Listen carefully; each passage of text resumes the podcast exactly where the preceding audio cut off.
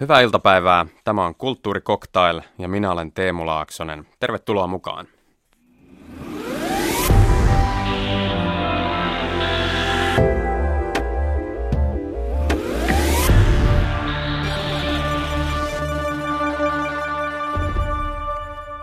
Kansa lauloi hänestä, Lönnruut muokkasi ja yhdisteli, Aleksis Kivi kirjoitti näytelmän, Gallen Kallela maalasi, Sibelius sävelsi.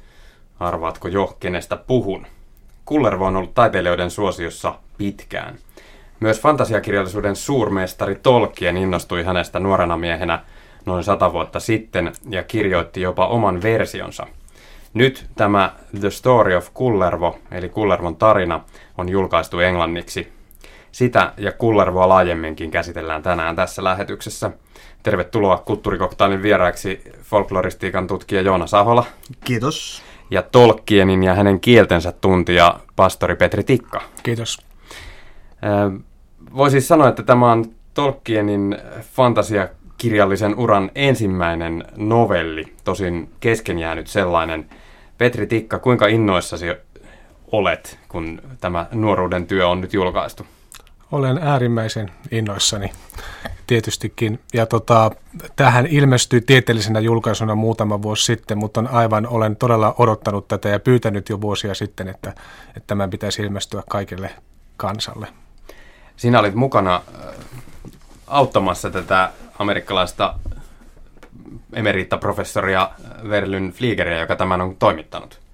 Eikö niin? Kyllä autoin silloin, kun tämä ilmestyi tieteellisenä julkaisuna ensimmäisen kerran, johon tämä painos myös perustuu pitkälti, niin autoin siinä, kun analysoitiin kirjassa esiintyviä nimiä, jotka ovat alun perin perustuu tämä niin kuin Kullervon kertomukseen Kalevalasta, joten nimet ovat alun perin suomenkielisiä, mutta yhtäkkiä ne alkavatkin muuttua eri, eriskummallisen näköisiksi. Joona Sahola, sinä tunnet ö, tätä suomalaista kansanrunoutta ja kalevalaista perinnettä hyvin, vaikka oletkin väitellyt islantilaisista saagoista ja niiden lainsuojattomista. Minkälainen tapaus tämä kirja Tolkienin The Story of Kullervo on sinulle? Ennen kaikkea se on kiinnostava uudelleen tulkinta ja nimenomaan uudelleen tulkinta tämmöistä perinteiseen pohjaavasta kirjalli, perinteiseen pohjaavasta kirjallisuudesta, mikä Kalevala on. Ja tota, siinä elävöitetään ja si- elävöitetään tarinaa, joka aika, pal- aika vähän selittelee itteensä alkuperäisissä teksteissä ja ennen kaikkea se tuntuu minusta näkökulmalta 1900-luvun luvun alun Englantiin ja Tolkienin ajatusmaailmaa kuin ehkä niinkään tähän varsinaisen runoston perusteet tai pohjimmaiseen olemukseen. Niin, tässä teoksessa on julkaistu myös kaksi eri versiota Tolkienin kirjoittamasta tai myös esitelmöimästä Kalevala-esseestä, joka taustoittaa tietysti tätä, tätä itse teosta. Itselleni tuli sellainen mieleen, että, että koska tämä on selvästi raakilemainen ja kesken jäänyt ja, ja noin parikymppisen Tolkienin vähän ikään kuin kokeilemalla kirjoittamaan, niin tuli mieleen, että onko, voisiko tätä vähän luonnehtia sellaiseksi, että kun olisi löydetty Beatlesin joku treenidemo, nauha jostain ullakolta tai kellarista ja, ja sitten ainakin tosi fanit ja tutkijat siitä innostuvat. No mä oon tosi fani, joten mä en osaa kommentoida muita ihmisiä. Mutta tota, kyllä tätä voi verrata, että Tolkienillahan Tolkien kirjoitti ihan tuhansia sivuja vastaavia kertomuksia sitten myöhemmin. Ja, ja samoin tu, tuhansia sivuja omia keksimiään kieliä kirjoitti niistä mutta kyllä tämä kuuluu siihen, varsinkin suomalaisille voisin sanoa, että kyllä tämä on äärimmäisen mielenkiintoista huomata, miten, joka ilmenee niissä esseissä myös, että kuinka Tolkien innostui suomen kielestä ja Kalevalasta ja kuinka se sitten saattoi vaikuttaa hänen myöhempään, myöhempään tuotantoonsakin.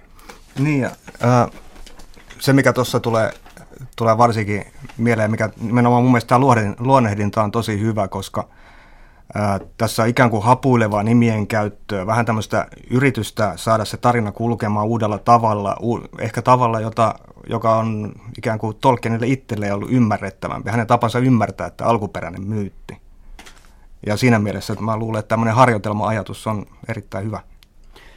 Ehkä on syytä kuitenkin kerrata tämä Kullervon tarina, miten se Kalevalassa esitetään ihan lyhyesti. Eli siis Siinä on Kalervo ja hänen veljensä Untamo, jotka sotivat keskenään ja, ja Untamo lahtaa Kalervon sukua ja, ja Kalervon raskaana oleva vaimo joutuu Untamon vangiksi ja synnyttää siellä vankeudessa pojan Kullervon, josta kasvaa sitten tämmöinen vahva, mutta arvaamaton äh, ihminen. Ja Kullervo elää siis orjana ja tekee kaikki työnsä väärin tai huonosti ja hänet yritetään siinä monen kertaan tappaa, mutta ei, ei saada hengiltä. Lopulta Untamo tuskastuu ja myy veljenpoikansa Seppä Ilmariselle, jonka vaimo taas pistää Kullervon paimeneen ja, ja leipoo le- eväksi leivän, jossa on kivi sisällä. Ja Kullervo on saanut oikeastaan hänen ainoa muistonsa isästään on tämmöinen perintöveitsi, joka katkeaa sitten tätä kivistä leipää leikatessa. Ja kostoksi tästä hän usuttaa karhut ja sudet tämän Ilmarisen vaimon kimppuun. Tämän jälkeen Kullervo pakenee ja saa kuulla, että hänen perheensä onkin elossa ja päättää etsiä heidät. Sitten Kullervo törmää vähän myöhemmin metsässä siskoonsa tietämättä, että kyseessä on oma sisko ja viettelee hänet. Kun tämä sukulaisuus paljastuu, sisko kauhistuu ja hukuttautuu koske, koskeen. Lopuksi Kullervo käy vielä kostamassa, kostamassa Untamolle ja, ja kuulee sen jälkeen, että loputkin perheestä, hänen perheestään ovat kuolleet. Ja, ja Kullervo syöksyy omaan miekkaansa. Petri Tikka, Joona Sahola, miten Tolkienin Kullervo eroaa tästä lyhyestä referaatista? Mm, ennen kaikkeahan se, mikä pistää eniten silmään, on se, että tässä Tolkien on pyrkinyt tekemään tästä hyvin hajanaisesta tarinasta, jota hän itsekin luonnehti hyvin hajanaiseksi, niin mahdollisimman juoksevain ja tota, selkeän ja ymmärrettävän kokonaisuuden, jossa olisi sisäinen logiikka, joka kantaisi loppuun asti. Ja tämän takia hän on sitten selitellyt Lönnruutin tekstiin jättämiä epäjohdonmukaisuuksia parhain päin ja rakentanut juonen alusta, ää, alusta loppuun ää, siten, että se alku ja loppu liittyvät toisiinsa toisin kuin Kalevalassa olevassa Kullervo-tarinassa niinkään. Niin joka se, Lönnruutin on tavallaan koonnut sen tosi monesta eri runosta sen Kalevalan Kullervon. Niin, jos lähdetään tästä alkuperäistä äh, runoista puhumaan, niin Lönnrut on tosiaan koonnut sen hyvin keinotekoisesti äh, yhteen toisiinsa lähinnä täysin liittymättömistä runoista, esimerkiksi Kojosen, Iivana Kojosen pojan runosta, Sisaren turmeluksesta, Kalevan pojan kostosta, Kalervosta ja Untamosta tietenkin, ja Kullervon sotalähdöstä, jotka on, liittyy erila- jota on käytetty eri yhteyksissä varsinaisessa kansanperinteessä ja hyvin harvoin liittyy, liittyneet toisiinsa juuri millään tavalla. Petri Tikka, miten sinä näet tämän uh, The Story of Kullervon, miten se vertautuu tuohon alkuperäiseen tai Lönnrotin versioon? No, Tolkien alkaa kehitellä juuri näin, kun sanottiin, niin selittää siinä, mitä siinä tapahtuu, jolloin siitä tulee entistäkin niin kuin, niin kuin traagisempi hahmo, ei vain niin kuin, että alkuperäisessä teoksessahan selitetään, että miten se nyt onkaan, että tuuriteltu väärällä tavalla ja kasvatettu huonosti. En muista, miten se selitetään, että se on se selityks jää niin kuin siihen, mutta tässä se tolkee tuo sisäistä tragi, traagisuutta, semmoista, että hän olisi jo tuntenut tämän siskonsa jo pienenä ja ollut, sisko olisi ollut paras ainoa ystävä ja sen takia se on entistä traagisempi, kun hän on unohtanut siskonsa ja tapaa hänet ja ainoa ystävä ja tällä tavalla tapahtuu sitten. Niin he ovat kaksosia tässä Tolkienin niin, versiossa. Alkuperäisessä se on vähän niin kuin, no nämä vaihtelee nämä, että missä perhe on ja miten se on hengissä. Niin ja välillä siinä. se on hengissä ja välillä joo. ei. Ja, joo. Tolkien on itse sanonut Kullervon tarinaa erinomaiseksi ja perinjuurin traagiseksi. Mm, Kullervo on siis orpo ja orja ja sortuu insestiin ja itsemurhaan. Mikä, mikä tässä teidän tulkintanne mukaan ja kiehtoo? Se voi, Tolkienhan oli tässä vaiheessa, kun tätä tekstiä kirjoitti, niin tota, nuorena parikymppisenä opi, oli opiskellut klassista filologiaa, oli siirtynyt englantilaisen filologian piiriin muistaakseni jo, kyllä jo. tässä vaiheessa. Mutta joka tapauksessa hänellä oli tuttuja kyllä niin klassiset epokset. Ja klassisen epostutkimuksen piirissä esimerkiksi Otto Rankin teoria myyttien psykologisesta selitysmallista oli juuri käännetty 1914 ää, englannin kielelle. Ja se saattoi olla yksi, koska tässä teoriassa Otto Rank selittää ää, myytit, myyttien kuvaavan ihmisen henkistä, henkisiä kehitysvaiheita. Ja että ne ikään kuin niiden kautta ihminen pystyy peilaamaan omia tuntemuksia, omia kehityksiä ja että tässä olisi ollut myyttien alkuperä. Ja on helppo ajatella, että Tolkien tämän, esimerkiksi tämän teorian rohkaisemana pysty näkemään tässä Kullervon tarinassa jotain omakohtaisia kokemuksia. Joo, tuosta voi sanoa juuri sen, että tämä hyvin vahvasti tulee ilmi se, että Tolkienhan itse oli orpo, jonka isä oli kuollut, kun oli, hän oli neljävuotias ja äiti kuollut, kun hän oli 12-vuotias. Ja tässä sekä alkuperäisessä että oma, Tolkienin omassa versiossa tämä orpous tulee esille, mutta Tolkien tekee siitä vielä niin kuin vahvemman, vielä traagisemman elementin, että oikein korostaa sitä. Ja, ja samoin sitten Tolkienilla oli myös tässä vaiheessa elämänsä sellainen vaihe, että kun hän, hän oli ää, hänellä ei ollut omia vanhempia, niin hänen kasvatti isänsä oli roomalaiskatolilainen pappi, ja oli, josta Tolkien kyllä sai myös myöhemminkin omaa uskonnollisuuttaan, mutta siinä vaiheessa ää, tämä pappi oli kieltänyt Tol- Tolkienen tapaamassa omaa rakastettuaan Edithiä, ja, ja siinä oli sitten ehkä tämmöinen ää, kapinavaihe Tolkien, hän halusi etsiä, löytää jotakin niin kuin, ää, vahvistusta sille traagiselle kohtalolleen, ennen kuin hän sitten uudelleen tapasi Edithin ja meni myöhemmin naimisiin. Mutta tämä, tätä hän niin kuin alkoi miettiä tätä kertomusta ja Kalevalaa siinä välivaiheessa.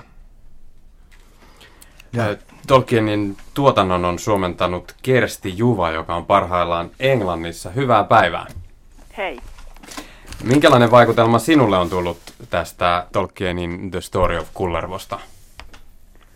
No sanoisin, että sen, se on todellakin hyvin nuoren miehen opiskelijapojan hapuilevaa, hapuilevaa hakemista ja, ja, ja, tota, ja, ja sinänsä niin kuin, ei, ei kirjallisesti kauhean mielenkiintoinen muuta kuin tolkionologiselta kannalta, mutta tietysti suomalaisille äh, sillä on se erikoinen erikoiskiinnostus, että että, että se kertoo meidän kullervosta.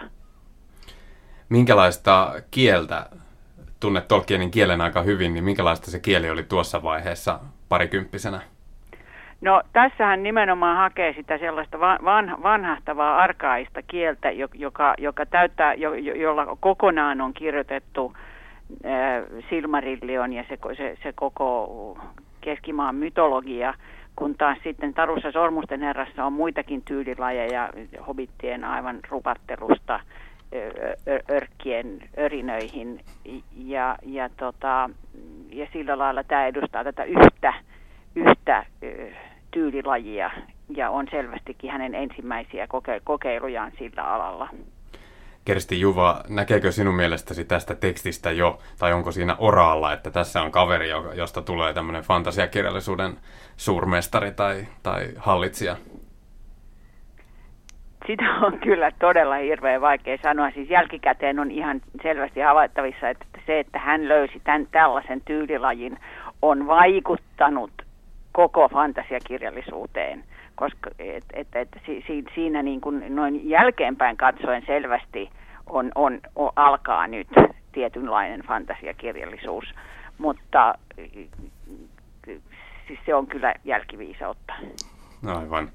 Tolkien on kertonut ihastuneensa nimenomaan Kalevalan tunnelmaan. Miten se mielestäsi näkyy hänen myöhemmissä töissään? Onko yhteyttä? No mä sanoisin, että just tämä ju, just arkainen osa ja, ja, ja, ja nämä myytit ja suuret tarinat Tuurin, Tuurin Turabar ja pari muuta, niin, niin niissä on siis se sama, sama sävy kuin Kullervon tarinassa, että, että kaikki aina niin kuin lopulta päättyy huonosti. E, että niissä on sellainen, että ei, ei, ei välttämättä dramaattisen traaginen, vaan, vaan usein lähinnä sellainen melankoolinen – melankoolinen niin kuin kaiken haipumisen teema, joka, joka ehkä on jotakin, jotakin varsin suomalaista ja itäistä. Kersti Juva, jos saisit tämän Story of Kullervon suomennettavaksi, niin ottaisitko vastaan ja jos ottaisit, minkälainen urakka se olisi? No, en mä suhtaudu kielteisesti missään tapauksessa. Mä katson, että, että mun, mun suoranainen velvollisuuteni on, on, on, on tarttua tarttua tärkeisiin Tolkienin töihin, jos niitä mulle tarjotaan. Sehän ei, ei mä, mä olen sitä vilkassut, sehän itse tarina ei, ei ole kovin pitkä, se on jotain 30-40 sivua, että ei, ei, ei se mikään iso, iso työ olisi. Toivotaan, että se nähdään vielä suomeksi. Kersti Juva, kiitos haastattelusta ja mukavaa päivänjatkoa. Kiitos, hei. Hei. Kulttuurikoktaili jatkaa Kullervosta ja, ja Tolkienin näkemyksestä tai versiosta. Studiossa istuvat folkloristiikan tutkija Joona Sahola ja Tolkienin ja erityisesti hänen kieltensä tuntija pastori Petri Tikka. Tässä on julkaistu siis myös kaksi versiota Tolkienin Kalevalaa käsittelevästä esseestä ja hän, hän tosiaan ihastelee ja ihmettelee sitä, että nyt on löytynyt jotain aivan uutta, jotain ihan muuta, mihin mytologioiden ja eposten harrastajat ovat tottuneet. Hän luonnehtii Kalevalaa jotenkin runsaaksi ja raadolliseksi. Että siihen ei ole istutettu tämmöistä modernia moralismia päälle, vaan se on villi ja liioitteleva. Hän jopa vertaa vähän sitä Kalevalan meininkiä siihen, että kuin lapsi, että siinä puhuu kuin lapsi, joka intoilee kaataneensa miljoona puuta. Eli tavallaan ei ole mitään rajaa sillä, mitä voi tapahtua. Miten, äh, tota, mitä arvioitte, mihin tolkkien teidän mielestänne on iskenyt silmänsä Kalevalassa? Se, mikä tosiaan tota, näistä teksteistä käy aika selkeästi ilmi, on nimenomaan tämä tunnelma ja tämä tota, suorapuheisuus ja ää, jotenkin karuus, mikä kalevalaisessa epiikassa on verrattuna esimerkiksi klassiseen, klassiseen epiikkaan, jossa kaikki toimijat on kuninkaita tai vähintäänkin aristokraattien edustavia sotureita, kun taas tässä puhutaan orjista, tässä seikkailevat orjat ja äh, orvot ja erittäin kaltoin kohdellut paimenet ja muut. Joo, sehän tota, voisi sanoa, että, toi, että Tolkien ja kiehto tämä liiottelevuus, niin se on aika jännä, koska hänen, hänen omissa teoksissaan aina yritetään tehdä kaikesta paljon johdonmukaisempaa ja on tietyt säännöt aina, miten fantasia voi to- toteutua, mutta kyllä sitä sitten aina silloin tällöin tämmöistä, voisin sanoa, että Sormusten herrassa Tom Bombadil edustaa tämmöistä ihan käsittämätöntä hahmoa ja vähän muistuttaa Väinämöistä toinenkin tutkijoidenkin mukaan. Niin hän on tämä hahmo, joka pomppii siellä vanhassa metsässä ja lauleskelee. Ja... Joo, ja on pukeutunut hyvin värikkäästi mutta, ja, ja laulaa vähän niin kuin Kalevalan tyyli, mutta vähän lapsenomaisemmin. Mutta tota, muuten tämä sitten tuntuu, että juuri tämä melankolia, mistä Kersti Juva myös mainitsi, niin se on ehkä niin kuin vahva, mikä on myös suomalaisessa niin kuin kulttuurissa mielestäni ylipäätänsäkin, niin on varmasti vahvasti vaikuttanut ja iskenyt. Niin siihen vaiheessa. Samoin tämä, niin kuin juuri tämä realistisuus, siis ei niin kuin, että tapahtumat olisivat täsmälleen realistisia, mutta ne äh, hahmot ovat jollakin tavalla äh, aitoja ja koruttomia. Ja vaikka tässä on erilaisia jumalahahmoja, haltioita ja puolijumalahahmoja ja välillä on epäselvää, että mitä kaikki nämä Väinämöiset ja muut oikeastaan on, niin, äh, niin ne kaikki on siellä tavalla kuvattu hyvin inhimillisesti ja mielestäni tämä säilyy Tolkienilla koko ajan ja ja se on hänen fanta- minun ainakin aina ollut se hänen fantasiansa hienompia piirteitä, että on tietty, ää, tietty aitous läsnä. Ja hobbitit ovat vähän niin kuin satunnaisia sankareita myös, että tämmöisiä ikään kuin taviksia ison tehtävän edessä. Ja Kalevalassa se on jännä, että Tolkien puhuu tosiaan Kalevalasta tietynlaisena tämmöisenä ää, iastelmana kirjallisuutena ja sitten hän nostaa sieltä esiin, että kirjoittaa uusiksi nimenomaan Kullervo, joka varsinaisesti tähän Kalevalan kokonaistarinaan ei liity yhtään millään tapaa, vaan se on täysin irrallinen ikään kuin pienoin seepos. Vaikka tietysti voi olla, että juuri sen takia hän halusikin sen nostaa. Niin se on selkeä kokonaisuus omansa. Niin, hmm. niin. Hmm. No onko Joona Sahola, olet folkloristiikan tutkija, niin onko tässä Tolkienin Kalevalan luennassa jotain kummallista tai mikä siinä on? osuu, mikä ei? Ennen kaikkea pistää tietysti silmään se, että tota, mm, hän tulkitsee hyvin kirjaimellisesti tätä Kalevala kieltä. Kalevala kielessä on, käytetään paljon erilaisia paralleeli-ilmaisuja, kielikuvia, joilla monella eri sanalla ilmaistaan samaa asiaa tai oikeammin monen eri sanan tai monen eri ilmaisun yhteenlaskettu summa on se, mitä, mitä ajetaan takaa tai mitä ku, pyritään kuvaamaan. Kun taas sitten Tolkien esimerkiksi näissä artikkeleissa ihmettelee sitä, että kuinka suomalaisten ajatuksissa helposti pystyy esimerkiksi karja muuttumaan susiksi tuosta vaan ihan konkreettisesti. Hän siitä tulkitsi sen konkreettisesti, eikä esimerkiksi kielikuvina täsmälleen samasta asiasta. Niin tavallaan muutaman rivin aikana, niin kuin ensin puhutaan karhusta ja sitten hirvestä tai toisinpäin. Juuri näin. Mutta toisaalta sitten tuossa esseessähän kuitenkin äh, on innoissaan siitä, että kieltä käytetään niin joustavasti, että esimerkiksi äh, puhutaan, että penkereille, pänkereille, ihmeniä, ahvenia, toimenia, taimenia, siis että ikään kuin vaan sen saman kuuloisuuden kannalta niin voi laittaa mitä vaan sanoja peräkkäin. Eli vähän tämmöinen tapa, mikä huomaan, että vaikka omien lasteni kanssa, että saatan puhua niin kuin, keksiä tuommoisia sanoja ja se on ihan niin kuin, toimii suomeksi hyvin. Ja se, en tiedä sitten, kyllä Englannissakin tämä on ollut tuttua Tolkienin aikaa esimerkiksi Hikari Dikari Dog tyyppisissä loruissa sun muissa, mutta ehkä häntä sitten kummastutti tämmöistä kieltä pystyy tai tällaista kielenkäyttöä tavataan e-boksessa, joka kuitenkin on nimenomaan tämmöistä klassista taustasta tulevalle ihmiselle ollaan ylevää ja ää, suurta kirjallisuutta, ei mitään lastenloruja. Aivan. No tämän Story of Kullervo-julkaisun toimittanut professori emerita Verlyn Flieger kirjoittaa, että tämä Story of Kullervo on olennainen askel Tolkienin kirjailijan tiellä ja oikeastaan puuttuva lenkki Kalevalan ja hänen sitten oman tuotantonsa välissä.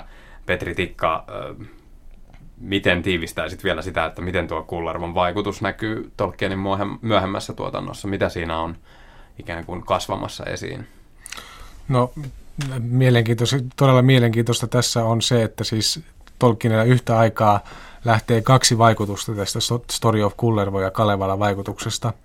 Eli lähtee vaikutus hänen kirjoituksensa, mutta samaan aikaan lähtee vaikutus siihen, että hän keksi kieliä, mikä on aika harvinaista, että fantasiakirjalla keksii omia kieliä, mutta hän sanoi, että koko juttu perustuu siihen, että hän piti keksiä oma kieli ja sille sitten luodaan oma maailmansa. Ja Tolkien hän innostui jo tätä ennen kuin hän kirjoittikaan tämän niin Kalevalasta ja suomen kielen kieliopista ja sanoi, että se olisi kuin löytäisi su, niin kuin vanhan kellarin, jossa on vanhaa hienoa viiniä, josta aivan humaltuu. Ja näin Tolkien kuvaili sitä suomen kieltä ja, ja siitä hän sitten, kun hän kirjoitti tämän Story of Kullervon, niin hän selkeästi alkaa muodostua tämä uusi kieli. Ja sen perusteella sitten pitää keksiä niin kuin oma maailma tälle koko tälle kielelle, että se ei näin voi olla tämä kullervo tai suomimaailma. Suomesta tulee sutse ja tulee uusia nimiä. Ukko Yliomaasta tulee Iluko ja siitä myöhemmin tulee Iluvatar, kaiken isä. Niin tota, ja tärkeitä sitten on tavallaan, tästä lähtee myös tämä Tolkienin tietty melankolinen tai traaginen elementti, mikä, mikä on läsnä sitten myöhemminkin. Että jo Sormusten, Sormusten herrassa myös, vaikka tuleekin voitto, niin siinä on pääsankari epäonnistuu tietyllä tavalla ennen kuin voitto sitten tulee. Että sekin on yksi vahva elementti, mistä tämä sai mielestäni Tolkien pontta tämän Kullervo ja Kalevalan myötä. Näin niin suomalaisena lukijana tämä Story of Kullervo on aika, aika hauska, koska siellä on tosiaan ihan suoria suomenkielisiä nimiä Kullervon lisäksi. Eli esimerkiksi on tämä koira, jota kutsutaan välillä mustiksi ja välillä mauriksi. Ilmarinen on itse muuttunut asemoksi tai Aasemo, miten se lausutaan. Mm, Aasemo. Ja Kullervoa sanotaan välillä saa, Saari ja Kuli ja Saaki. Ja ve, hänen veitsensä on Sikki. Mukana on myös tällaisia sanoja kuin Kampa, Pulu, Puhosa, Koi, Palikki, Kuru tai Kuuru. Eli, eli ikään kuin suomen kieli on jonkinlaista työstettävää materiaalia. Se on hyvin huvittavaa tässä mielestäni, että se niin kuin siis myöhemmin Tolkien teki sitä hyvin ylevän kielen tästä, mistä muodostuu Quenya, eli korkeahaltijakieli, mutta tässä se on mielestäni hyvin huvittavaa ja silti sen huomaa, tietyt sanat ovat myöhemmin sitten ihan Tolkienin omissa Quenian kielen sanakirjoissa. M- mitä, miten sanotaan Queniaksi, minä rakastan sinua, tai joku tämmöinen, osaatko heittää? Melanjel. Melanjel, okei. Okay. Kerrotaan vielä sen verran, että Petri Tikka on ollut myös asiantuntijana suomalaisessa dokumenttielokuvassa, joka käsittelee Tolkienin uskonnollisuutta ja arvomaailmaa. Elokuvan nimi on Eru Iluvatar, ja sitä ei ole vielä oikein nähty missään, paitsi muutamilla festivaaleilla. Jäämme sitäkin odottamaan. Ja nyt tervetuloa kulttuurikoktailin vieraaksi myös kirjailija Torsti Lehtinen. Kiitos. Sinä samastut voimakkaasti Kalevalan kullervoon. Miksi? No, mulla on vähän samanlainen kohtalo kuin hänellä ja niin kuin oli Tolkienillakin, orpopoikia ollaan. Tosi mun äitini äh, kuoli vasta kun olin varhaisessa aikuisiassa, mutta isäni kuoli just samaan, samanikäisenä, minun ollessani samanikäinen kuin Tolkienilla, eli neljänvuotiaana. Mutta mun kuulevuus samastumukseni ei kylläkään lähde Tolkienista, vaan suoraan Kalevalasta. Mä olen kirjoittanut Kalevalasta jotenkin esseitä Kalevalan Jumalakuvasta ja itse asiassa olin aikeissa kirjoittaa kirjailijoiden Kalevala-kirjaan Kalevalan kuoleman käsityksestä ja niistä kuoleman tapauksista, joita Kalevalassa on aika runsaastikin. Mutta jotenkin kävi niin, että Kullervo lumosi minut ja aloin tuntea suurta veljeyttä ja kohtalotoveruutta häntä kohtaan. Mikä luulet, että siinä oli se olennainen koukku?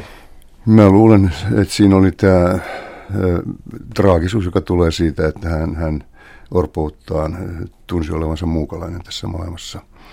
Se, mikä on, on jollakin tavalla herättänyt minussa vähän ristiriitaisia tunteita, kun Kullervoa nimitetään sekä or, orvoksi että orjaksi – Mulla on pikemminkin taipumus ajatella, että ihmiset ovat joko orpoja tai orjia.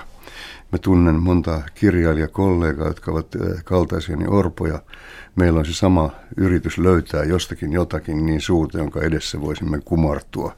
Mutta sitten on orpoja, joilla on tämmöinen olohuoneen virtahepo jo olemassa valmiina ja ne kapinoi. Ne, niiden luovan toiminnan lähtökohta on kapina. Mutta Kuularussa sitten jotenkin onnistutaan yhdistämään nämä kaksi. Eli sinun näkemyksesi mukaan Orpo nimenomaan kaipaisi jonkinlaista orjuutta? No niin, siinä usein käy, että jos Orpo löytää jonkun, jonkin itseään suuremman mahdin, jonka edessä hän kumartuu, niin siinä orjuus uhkaa. Torsti Lehtinen, kerro vielä vähän, miltä se orpous, johon samastut, tai se lapsuus niin tuntui? Millaista se oli?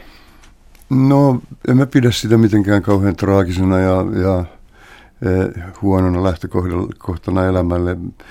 Mulla on sellainen käsitys elämästä, että loppujen lopuksi vain yksinäisyytensä tunnustavat ihmiset kykenevät taitoon ystävyyteen. Jos kuvittelee, että joku voi minut pelastaa olemassaolollaan, niin, niin siitä syntyy tarrautumista. Yksinäisyytensä, yksinäisyytensä tunnustavat ihmiset voivat löytää ihan aidon yhteyden keskenänsä sinulla oli myös sellainen kohtalo, että, että sen lisäksi, että isä, isä kuoli, niin äiti joutui vankilaan. Kyllä, me, isäni oli pirtuajan tällainen keskiportaan diileri ja mun lapsuuden kodissa oli pienessä ahtaassa hellahuoneessa, jossa asuttiin Kallion slummeissa. Siellä oli lattiasta, lattialaudoista, lankuista sahattu naulat poikki, että ne sai kätevästi syrjään. Ja siellä alla oli kaikenlaista kiinnostavaa tavaraa, josta oli kova puu, puute siihen aikaan. Äitini oli mustan pörssin kauppias ja muun muassa siitä syystä sai pitkähkön kuritushuone tuomion ja isäni oli kuollut ja sitten vielä löydettiin keuhkoista niin varjostumia. Isäni kuoli tuberkuloosiin niin arveltiin, että minullakin on tuberkuloosia, mutta eh, telittiin eristyshuoneeseen Sofialehden lastenkotiin, jotta mä en tartuttaisi kuviteltua tautia niin kenenkään muuhun. Vuoden ehdin siellä istua ennen kuin sitten rikas kummitäti niin sai jonkun spesialistin avulla hankituksi paperit, joissa todettiin, että minulla ei ole tuberkuloosia. Että tämmöiset lähtökohdat oli. Mutta se Sofialehto oli vielä minulle hyvä paikka sikäli, että Sofialehdon ohitse kulki sama raitiovaunu, joka liikkui myös kotikulmillani Kalliossa. Mulla oli jonkinnäköinen napanuora kotiini sen raitiovaunulinjan vuoksi. Sitten kun vietiin noin objektiivisesti ottaen varmaan paljon parempaan lastenkoti, joka oli Sireenien ympäröimä idyllinen puutalo, niin se oli mulle kauhistus, koska mä yritin laskea koko matkan sinne mennessä, niin kolmas vasempaan sitten suoraan ja sitten neljäs oikealle. Ja mä putosin täysin ky- kyydistä ja olin aivan varma, että äiti ei koskaan löydä minua täältä. Niin siellä sitten tuli tämä orjuuden kokemus hyvin vahvasti, koska, vahvana, koska mä halusin sieltä pois hinnalla millä hyvänsä. Mä yritin paeta ovista ja ikkunoista, mutta sidottiin moneksi pariksi viikoksi nahkahihnoilla sänkyyn. Minkä ikäisenä? Mä olin silloin neljä tai viisi, olin tainnut juuri täyttää viisi. Niin, niin tästä on tullut sitten semmoinen aivan todella intohimoinen vapauden kaipu, että ei mitään nahkahihnoja enää minun ranteisiin eikä nilkkoini, kiitos. Sen takia kirjailijan ammatti, vaikka mulla on ollut mahdollisuus tällaisen kunnianarvoisampaan akateemiseenkin työskentelyyn. Olen opettanutkin aika monessa yliopistossa filosofiaa ja luovaa kirjoittamista, niin, niin ainoa todellinen mahdollisuus on ollut vapaa-kirjailijan ammatti, koska tässä mä en koe mitään nahkahihnoja ranteissani enkä nilkoissani. Pääsit sitten rikkaiden kummivanhempien hoitoon. Minkälainen muutos se oli?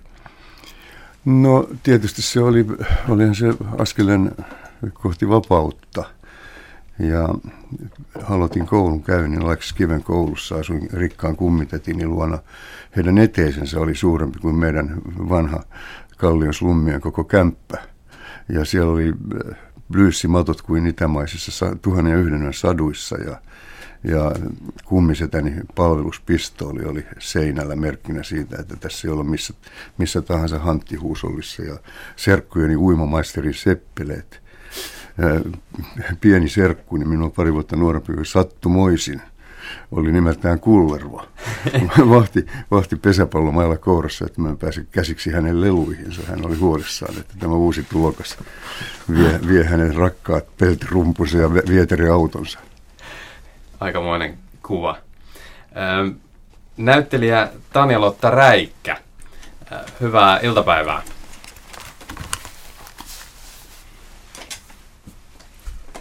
Ah, no niin, väärä hälytys meillä kokeilemme kohta yhteyttä, yhteyttä myös ulkomaailmaan täältä studiosta, mutta jatketaan hetki vielä. Torsti Lehtinen, miten tuo Serkun nimi Kullervo, vaikuttaako se tähän sinun Kullervo-suhteesi? Minusta se on lähinnä koominen, koominen yhteensattuma. Olen hänen kanssaan oikein hyvissä väleissä nykyään, kun hän tapaa minut, hän ei enää kaiva pesäpallomailla esille. Mutta siinä perheessä kyllä oli kovin tämmöinen kalevalainen paatos. Äitini ja hänen sisarensa, tämän kummitätini, oli molemmat Karjalan evakkoja, menettäneet kaiken ja, ja tämmöinen, he eivät ko, kovin suuresti rakastaneet veli venäläistä. Ja mä luulen, että tämä Kullervon sotaan lähtö oli heillä kenties inspiroinut sitä, että pojalla oli nimenä Kullervo. Heillä oli myöskin poika nimeltä Tapio siis kovin kalevalainen perhe. Ja Kullervon sotaan lähtö oli, oli varmaankin, siinä oli se, heillä oli ihan samanlainen koirakin kuin se to, tolkkieni musti. Suomalainen pystykorva, joka räksyttää Kullervon äh, ratsun perässä, kun Kullervo lähtee sotaan. Et hyvin, hyvin vahva kalevalainen paatos siinä perheessä oli ja, ja, ja syvästi isänmaallinen paatos kummisetäni oli Lapio-työmiehestä Ankaralla har, hartiapankki menetelmällä noussut miljonääriksi ja suur, suuryrittäjäksi, että hän, hän oli tämmöinen oman onnensa seppä. Ähm, tosiaan näyttelijä Tanja-Lotta Räikkä on esittänyt viime vuonna Kullervon äitiä Lauri Maijalan sovittamassa Kullervon näytelmässä. Hyvää iltapäivää Tanja-Lotta Räikkä. No iltapäivää. Minkälainen kullervo oli siinä Maijalan versiossa?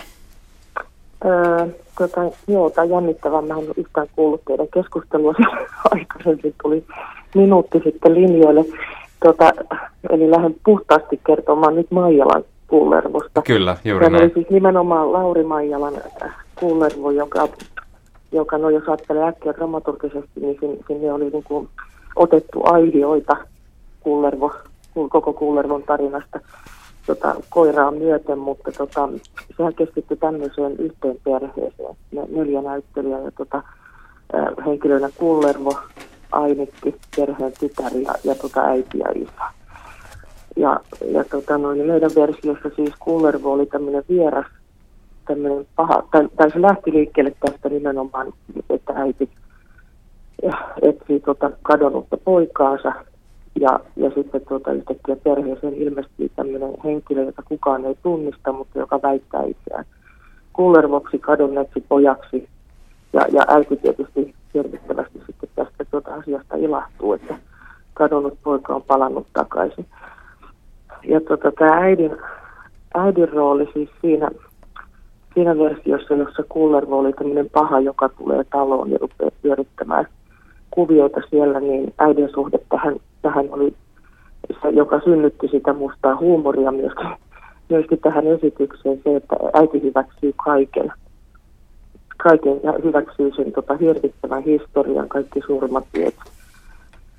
Se niin kuin paha siinä pojassa perustelee sitä, sitä ulkopuolisille jollakin tavalla. Tavallaan perustelee itselleen sitä, että miksi näin, ja, mutta tämä täytyy antaa anteeksi ja, ja, ja tämä hyväksytään ja tota noin, eli tämmöinen niin kuin vahva äidin ja pojan, pojan välinen side. jota poika myöskin käyttää tietysti hyväksi kaikki mahdollisin keino. Mikä siinä äidin ja kullarvon suhteessa oli mielestäsi kaikkein niin kuin koskettavinta? Öö, sehän on siis äidin rakkaus on hirvittävän koskettavaa.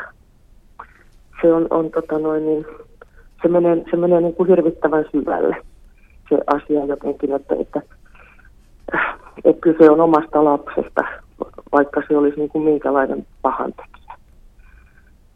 Ja, ja sitten tota, no vaikka mulla on itsellä, kaksi poikaa ja yksi tota, noin, pojat on vielä niin pieniä, että mulla ei ole niin kokemusta tästä, tästä asiasta, että onko, onko tämä nyt yleinen asia, että, että äidit olisi, olisi pojille tärkeitä, onko, ja onko, onko yhtä tärkeää tyttärille, en tiedä, kun olen itse tytär.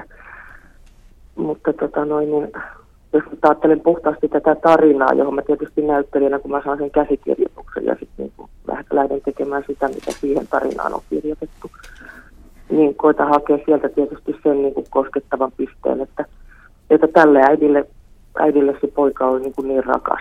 Ja se on niin tärkeä asia, että se, sen on mahdollista hyväksyä ja selittää itselleen parhain päin surmatyöt, vaikka hän samaan aikaan tietysti ihmisenä kokee, kokee niin kuin hirvittävän syvää ristiriitaa siitä omasta käytöksestään ja myöskin niin kuin ymmärtää jollakin tasolla, että mikä on väärin ja mikä on oikein mutta, mutta elää kuitenkin se, sellaisessa pintatodellisuudessa, että kaikki on nyt, nyt hyviä, kaikki on nyt oikein. Vaikka samanaikaisesti ymmärtää, että, että, että jotain pahaa tulee tapahtumaan.